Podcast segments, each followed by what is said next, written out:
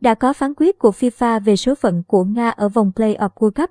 Liên đoàn bóng đá thế giới FIFA đã có phán quyết của FIFA về số phận của Nga ở vòng Play-off World Cup trong bối cảnh căng thẳng giữa Nga và Ukraine vẫn đang gia tăng. DT Nga sắp phải tham dự giai đoạn vòng loại cuối để chọn ra những gương mặt cuối cùng của châu Âu đến Qatar. Họ nằm trong nhánh đấu có Ba Lan, Thụy Điển, CH Séc. Nga sẽ gặp CH Séc còn Thụy Điển đấu với Ba Lan. Nếu thắng, họ sẽ vào chung kết và trận đấu chọn ra tấm vé tới Qatar này sẽ được tổ chức ở Nga. Tuy nhiên, các liên đoàn bóng đá ở châu Âu đang gây sức ép để FIFA loại Nga khỏi vòng play-off World Cup giữa tình hình căng thẳng giữa Nga và Ukraine. Cả ba đội tuyển Ba Lan, Thụy Điển, CHZ đều từ chối đến Nga ngay cả khi họ có vào đến chung kết của loạt play-off. Căng thẳng hơn, Liên đoàn bóng đá CHZ còn ra thông báo rằng đội tuyển nước của họ sẽ không thi đấu trận gặp Nga ở bán kết.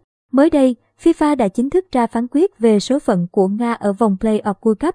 Sau thời gian cân nhắc, cơ quan lớn nhất của bóng đá thế giới quyết định vẫn để Nga thi đấu nhưng không phải dưới danh nghĩa đội tuyển quốc gia Nga. Những chú gấu sẽ thi đấu dưới tên Liên đoàn bóng đá Nga RFU và sẽ không có quốc ca hay quốc kỳ. Phán quyết này là của văn phòng Hội đồng FIFA, bao gồm 6 chủ tịch Liên đoàn bóng đá khu vực. Tuy nhiên, FIFA cũng để ngỏ khả năng trừng phạt bổ sung trong tương lai.